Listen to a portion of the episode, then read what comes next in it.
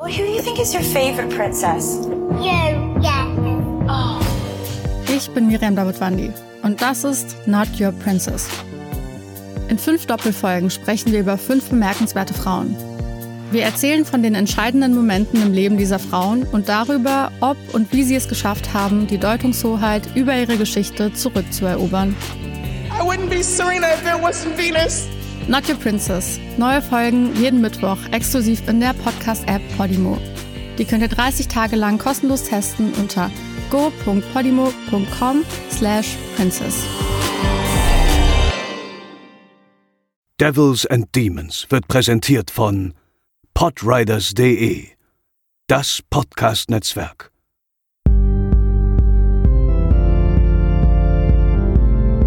They're coming to get you, Barbara.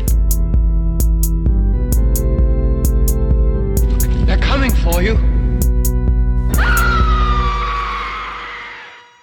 Hallo und herzlich willkommen zur 95. Episode von Devils and Demons. Ich bin der Chris und heute wieder allein unterwegs ohne Pascal. Schöne Grüße an dieser Stelle. Ich war gestern in der Pressevorführung von Annabelle Comes Home, dem dritten Film des Conjuring Spin-offs Annabelle und dem insgesamt siebten Film des Controverse ähm, von James Wan. Ob der Film etwas taugt, erfahrt ihr gleich nach dem Trailer. Alles, was Sie hier sehen, wurde entweder heimgesucht, verflucht oder bei einer besonderen rituellen Handlung verwendet. Nichts davon ist ein Spielzeug. Es ist sicherer, wenn diese Dinge hier bei uns sind, als irgendwo da draußen. Manchmal ist es besser, wenn der Geist in der Flasche bleibt. Haben deine Eltern hier gar keine gruseligen Sachen? Wir schließen alles in einem Zimmer ein, damit wir in Sicherheit sind. Es ist wirklich nicht gut, wenn da jemand reingeht.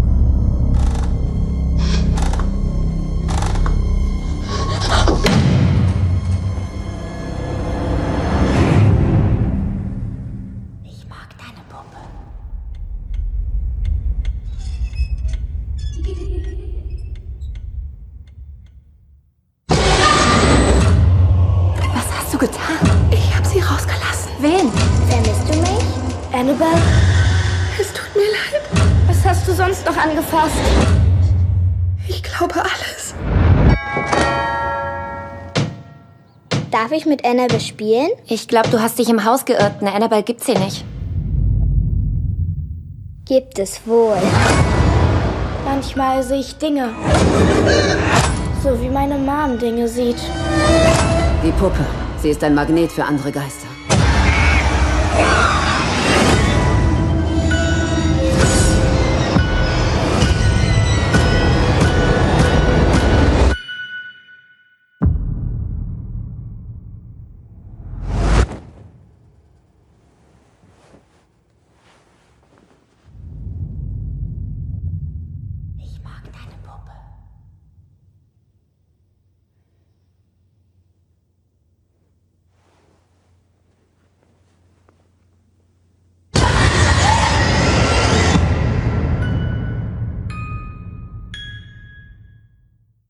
Ja, Annabelle Comes Home ähm, wurde gedreht von Gary Dauberman, äh, der zwar hier zumindest was Spielfilme angeht sein Debüt abgeliefert hat, aber bis dato schon so einige Drehbücher für Horrorfilme geschrieben hat, äh, passenderweise auch zu Filmen des äh, ähm, Conjuring-Universums, eben zu, zu den beiden Vorgängern dieses Films hier, zu Annabelle 1 und 2, zu The Nun, aber auch ähm, zum Remake beziehungsweise Reboot oder zur Neuadaption von It, dem ersten und dem zweiten Teil, hat er das Drehbuch beigesteuert. Produziert ist das Ganze wieder von James Wan, das lässt er sich natürlich nicht nehmen, aber mal sehen, wie lange das noch gut geht. Ähm, die Qualität der Filme geht ja langsam so ein bisschen bergab und ob er seinen Namen da noch lange mit in Verbindung gebracht haben will, wer weiß. Aber solange es erfolgreich ist, was soll man da machen? In der Besetzung haben wir hier äh, McKenna Grace, ähm, die die Rolle von Sterling Gerrans übernimmt als äh, Tochter der Warren-Familie, also als Judy Warren. Äh, McKenna Grace ähm, hat man zuletzt in Captain Marvel gesehen, aber auch davor schon in I, Tonya und in Ready Player One. Ähm, wir haben es hier vornehmlich mit einem weiblichen Cast ähm, zu tun, der äh, seine Aufgabe eigentlich auch gut löst im Rahmen dieses Drehbuchs, würde ich sagen. Wir haben hier noch Madison Iceman, die man aus Jumanji kennt, ähm, an der Seite von, von McKenna Grace als Babysitterin Mary Ellen und äh, Katie Sarif, die deren Freundin spielt. Daniela heißt sie. Ähm, Patrick Wilson und Vera Farmiga, bekannt eben aus den, den Hauptfilmen dieser Reihe, aus Conjuring 1 und 2, agieren hier auch äh, mit in dem Film und zwar natürlich auch in ihren bekannten Rollen als Ed und Lorraine Warren. Ähm, da der Film erst vor ein paar Tagen in den USA gestartet ist und bei uns auch erst starten wird. Ähm, wie im Rest der Welt äh, gibt es da jetzt noch nicht so eine aussagekräftige Durchschnittswertung auf den großen gängigen Portalen, aber ich will sie euch natürlich nicht vorenthalten. Also auf Letterboxd hat der Film aktuell eine 2,9 von 5 und in der IMDb ist es eine 6, jetzt muss ich selber erstmal nochmal gucken, eine 6,5 von 10. Ähm, also ja, so im durchschnittlichen Bereich. Der Film hat eine FSK 16 Freigabe bekommen in Deutschland. Äh, ich denke, das ist auch ganz angemessen, wenn man den Film so betrachtet. Ähm, das Besondere bei diesem Controverse ist natürlich auch immer so diese zeitliche Einordnung der Filme, da eben diese ganzen Spin-offs und in, in Kombination mit der Hauptreihe äh, natürlich auch eine schöne Timeline ergibt. Hier ist es so, dass Annabelle Comes Home, also Annabelle 3, ähm, die ich ihn jetzt hier auch ab und zu nennen werde, äh, nimmt quasi seinen Platz zwischen den, zwischen der Opening-Sequenz und dem, dem, der Haupthandlung von Conjuring aus dem Jahre 2013 ein. Also quasi setzt dort an, wo, ähm, im Vorspann des Films quasi äh, ja diese Geschichte um Annabelle ihren Anfang nimmt so ein bisschen und äh, da haben natürlich auch viele Zuschauer und viele Fans äh, sich gefragt, was ist denn da passiert und ich würde das gerne sehen und genau da setzt Annabelle 3 eben an. Ähm, ja, der Film selbst, also wir haben es ja auch wirklich schon oft geschrieben und gelesen und gehört. Ähm, und es ist schon fast ein bisschen ausgelutscht, aber wenn es wirklich mal auf einen Film so richtig zutrifft, dann eben auf diesen Annabelle Comes Home Film, einfach diese Bezeichnung Geisterbahn, The Movie. Also, das, äh, ich weiß nicht, ob das noch so richtig meine Welt ist. Aber der Film beginnt erstmal. Ähm, vor den Credits wird uns äh, gezeigt, wie die Warrens ähm, Annabelle in ihr Haus äh, geholt haben. Da gibt es einen Friedhof, da gibt es extrem vorhersehbare Jumpscares, künstlichen Nebel und einen Pastor, der die Puppe zähmt. Ähm, ja, das ist, das kann man so verstehen. Das ist natürlich auch einfach so ein paar, äh, dass es eine Hommage ist an die klassischen Horrorfilme, vielleicht sogar an, an Hammer-Horrorfilme, aber es wirkt halt schon auch irgendwie ein bisschen ausgelutscht. Ne? Aber letztendlich ist es das, was die Fans eben sehen wollten, äh, was ist passiert, nachdem Annabelle bei den Warrens eingezogen ist. Ja. Ähm, nach dieser Eingangssequenz beginnt dann der eigentliche Hauptplot mit seinen Hauptfiguren. Im Mittelpunkt steht die eingangs erwähnte Judy, also die Tochter der Warrens. Ähm, und die ist ja aufgrund der Berufung ihrer Eltern, ähm, ja, findet sie wirklich kaum Anschluss in der Schule oder bei Freunden, so, sogar im Gegenteil, sie wird sogar schikaniert.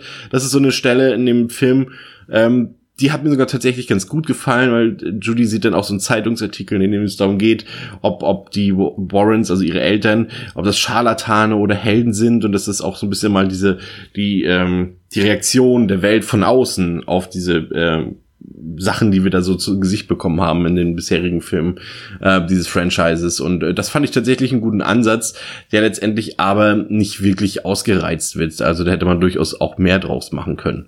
Ja, ja, also Judy wird schikaniert und äh, ihr, ihre Geburtstagsparty steht an, aber es will auch niemand so recht kommen und die, viel, die Kids haben auch ein bisschen Angst oder beziehungsweise wollen damit mit diesen Warrens auch irgendwie nichts zu tun haben ähm, mit diesem Gruselkabinett, aber immerhin versteht sich Judy mit ihrer Babysitterin Mary Ellen, die mal wieder auf Judy aufpassen soll, da eben zu diesem Zeitpunkt des Hauptplots die Warrens mal wieder auswärts einen Fall lösen müssen. Und äh, pünktlich zum Geburtstagskuchen näht sich dann auch noch Mary Ellens beste Freundin Daniela ein, die ganz besondere Absichten hat und das Ganze so ein bisschen überhaupt ins Rollen bringt. Denn ähm, Ihr Vater ist vor kurzem verstorben und sie weiß, dass die Warrens in ihrer Behausung den einen oder anderen Spuk beherbergen, der ihr möglicherweise Kontakt zum Vater im Reich der Toten ermöglichen kann. Und äh, sie initiiert dann selbst äh, für sich selbst eine Roomtour durch diesen Ausstellungskeller, der halt eben diese ganzen, ähm, ja, diese ganzen wichtigen Stücke und Elemente aus den Fällen der Warrens äh, beheimatet und ähm, dort befreit sie eben aus Versehen oder na, was heißt aus Versehen ja auch nicht wirklich, aber zumindest der Konsequenzen nicht bewusst, eben die Puppe Annabelle und das Unheil nimmt dann seinen Lauf. Das hat zunächst eigentlich auch seinen Charme. So die Bildkomposition und der Storyaufhänger, das hatte für mich so zu Beginn schon so ein paar äh, John Carpenter Halloween-Vibes, also auch so, weil es natürlich auch in den 70ern spielt und die Klamotten, die ganze, ganze Kostüme und Ausstattung, das hat alles gut gepasst und auch die Lichtstimmung, die die so eine, so eine leicht herbstliche Atmosphäre, das hat mir wirklich ganz gut gefallen, muss ich sagen. Aber das hat halt eben nicht besonders lange angehalten.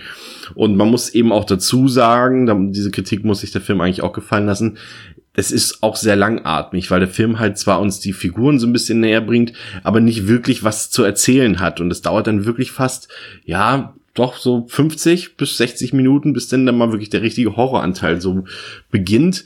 Ähm, generell einfach ein Problem des Films. Der ist einfach viel, viel, viel zu lang für das, was er uns erzählen will. Ne? Ähm, die Figuren sind im Grunde eigentlich gar nicht unsympathisch, ganz im Gegenteil sogar. Also ich finde, dass die drei weiblichen Hauptfiguren äh, richtig viel Potenzial gehabt hätten, aber der Film hat es leider irgendwie so gar nicht zu, ja, der weiß es einfach nicht zu nutzen, was er mit den drei Mädels anfangen soll. Ähm, da kann man denen auch nichts vorwerfen. Auch die drei Darstellerinnen, die machen ihre Arbeit wirklich, wirklich gut, muss ich sagen. Ähm, aber ja, wenn man damit nichts anzufangen weiß. Und irgendwann geht dann halt alles ähm, Riot in diesem Privatmuseum der Rowans, da hast du eine Samurai-Ausrüstung, da ist der Affe, der auf seinem Becken schlägt, eine Schreibmaschine, ein Fernseher, ein Brautkleid, der Ferryman, ein Piano und natürlich Annabelle und ach, noch viel mehr. Das fühlt sich am Ende fast an wie Avengers Endgame, nur eben im Conjuverse hier. Das sind einfach so viele, so viel Gruselmaterial, was hier aufeinander trifft. Der, der Höhepunkt ist dann, das, das Ganze ist dann noch so ein, ja, der berühmte Höllenhund, beziehungsweise der Werwolf, einer der berühmtesten äh, Fälle der Warrens, die sie damals mal gelöst haben. Und äh, der wirkt auch aufgrund der nicht vorhandenen Einführung und der auch, ja, bescheidenen Effekte, die immerhin äh, nicht ganz so zur Geltung kommen, weil der Werwolf halt eher ja nicht wirklich ja größtenteils offscreen agiert, aber der wirkt halt vollkommen deplatziert und muss eher für so ein paar halbherzige zarte Gags herhalten. Also das war nicht so das Wahre und äh, das ist dann wirklich am Ende in der zweiten Filmhälfte ein reines Jumpscare-Fest, beziehungsweise eher so, ein, so eine Mädchen-Pyjama-Party im Geisterhaus. Ich meine, mal ein Jumpscare ist auch wirklich kein Problem. Also wirklich, ich lasse mich da durchaus auch mal von kitzeln und auch mal erschrecken. Aber hier besteht halt die komplette zweite Filmhälfte aus einem Dauerfeuer an Hell-Dunkelwechsel, an Laut-Leise-Wechsel und so diesen Elementen, die ihr alle kennt aus Horrorfilmen. Äh, da guckt jemand hin, da ist was, guckt weg und dann ist es auf einmal auch weg und, und diese ganzen Sachen, das ist halt ja, weiß nicht, also äh, der Kollege Daniel Schröckert von äh, Kino Plus hat auch nach dem Film so gesagt, was die hier alles so aufgefahren haben und irgendwie könnte er sich schon vorstellen, dass er sogar am Ende die Schreibmaschine ihr eigenes Spin-off bekommt, so äh, verhält sich das Ganze, ne? Also atmosphärisch konsequent oder gar gruselig ist es eigentlich in keiner einzigen Sekunde. Also da sind wir auch bei dem Thema. Das ist halt eins, was ähm, was, was ja bei fast allen Filmen ähm, dieses, dieses Genres, was sich so ein bisschen im Mainstream-Bereich bewegt mit Geistern, Spuk und Dämonen, dass die alle so ziemlich frei von Konsequenzen sind. Ne? Also gefühlt kann man sich da als Filmfigur auch einfach ein paar Stunden von den Dämonen und Geistern bespaßen lassen, halt wie in der Geisterbahn oder so, und verlässt dann einfach irgendwann unbeschadetes Setting und das war's. Ne? Ja. Ähm, dann muss ich tatsächlich auch noch anmerken, dass ich finde, dass der Trailer zu Annabelle Comes Home ein ziemliches Misleading ist, also fast schon eine Fanverarsche könnte man meinen, während der Trailer durchaus viel Screentime für Vera Farmiga und Patrick Wilson verspricht, sind es am Ende des Films vielleicht gerade mal zehn Minuten verteilt auf zwei recht kurze Sequenzen, in denen sich ähm, die beiden Schauspieler bzw. Schauspielerinnen auch eher passiv verhalten. Also die stehen hier, also das ist wirklich nur ein Aufhänger, um da vielleicht noch ein paar mehr Leute ins Kino zu kriegen, die sich denken, ja, ich mochte Conjuring 1 und 2, aber die anderen nicht so, aber hier spielen die auch wieder mit, die kenne ich ja schon. Gehen wir mal da rein. Ja, äh, das mag tatsächlich rein äh, marketingtechnisch funktionieren, aber ich fand es schon, ja, frech kann man nicht sagen, aber er verspricht da in dieser Hinsicht einfach mehr, als er dann hält, muss man sagen, ja. Aber immerhin macht McKenna Grace ihre Sache toll, also als Tochter auch wenn man sagen muss, dass ihre Rolle gemessen an dem Rollenalter etwas unnatürlich erwachsen und allwissend wirkt, aber das hat schon gepasst. Im Gegensatz zu einer recht aufgesetzt wirkenden Romanze, die der Film uns noch verkaufen will, die für ein paar Teenie-Momente und Gags sorgen soll, das hätte man sich einfach komplett sparen können. Das wird sogar, ja, da, da zweifel habe ich dann sogar zwischenzeitlich so ein bisschen die Tonalität des Films angezweifelt. Da habe ich, ich habe durchaus geschmunzelt an diesen Stellen, aber im Gesamtkontext hat es einfach recht wenig Sinn gemacht. Genauso wenig wie dieser diese furchtbare Tonspur des Films. Also äh, das hat dann auch nichts mehr mit Grusel oder Schrecken zu tun, sondern es ist einfach nur nervig, wenn dauernd diese lauten Geräusche auf dich einprasseln und du eben nicht so jemand bist, der sich da von erschrecken lässt, noch von diesen laut-leise Wechseln und so weiter und auch der Soundtrack, der, also der Score auch eher bescheiden als gut, ja. Also letztlich verlässt sich der Film dann einfach zu sehr auf die gängigen Tropes, hier mal ein paar Lichtspielereien, da dieser grotesk künstliche Nebel, zufallende Türen, klingelnde Telefone, wackelnde Spiegel. Ich könnte das immer weiter fortsetzen. Ihr wisst, was da noch alles kommt. Also frische und kreative Ideen sucht man wirklich vergeblich. Ähm, ein Zimmer voller Gruselmaterial reicht eben nicht aus als einziger Plotpunkt auf der Agenda. Und ich bin der Meinung, ja, man kann eben auch im Jahre 2019 oder im Jahre 2018 auch im Horrorgenre immer noch für ja, kreative Dinge sorgen auf der Leinwand. Das haben wir auch so so bei Filmen wie Hereditary, It Follows äh, gesehen und ich denke auch bei Midsommar jetzt äh, demnächst im Juli auch äh, werden wir da schon was anderes sehen, eben nicht diese abgenudelten Pfade, die wir schon alle kennen. Ne? Ja, äh, zwei gute, wenn auch tatsächlich vorhersehbare Schockmomente hat Annabelle 3 für mich dann doch abgeliefert. Ähm, die fand ich schon ganz gut gemacht, auch Make-up-technisch und generell muss man sagen, ähm, das Production Value lässt sich hier definitiv erkennen, was da vorhanden ist. Es ist jetzt kein High-Budget-Horrorfilm, aber so schon im, im mittleren Sektor und handwerklich kann man da bis auf eine bis auf die Ausnahme mit dem Werwolf und das manchmal etwas merkwürdige Editing, eigentlich kann man ja nicht groß meckern, also mit merkwürdiges Editing meine ich vielmehr so dieses, du bekommst dann mal diesen Schrecken zu sehen und der ist dann aber irgendwie nur für eine halbe Sekunde zu sehen und dann macht die Kamera halt so einen richtigen Hardcut und wechselt wieder in einen, in einen anderen Nebenplot und das ist irgendwie schade, man kann die Sachen doch ruhig auch zeigen, also ich finde es nicht so sinnvoll, das Ganze zu machen. Und wie ich bereits eingangs gelobt habe, also Kostüme und Ausstattung des Films sind wirklich mehr gelungen, also die, mehr als gelungen, also diese 70er Jahre Atmosphäre, die kommt total auf und sei es die Klamotten und die Gegenstände und alles, das kann diese Reihe wirklich und das trifft auch auf alle Filme eigentlich größtenteils zu.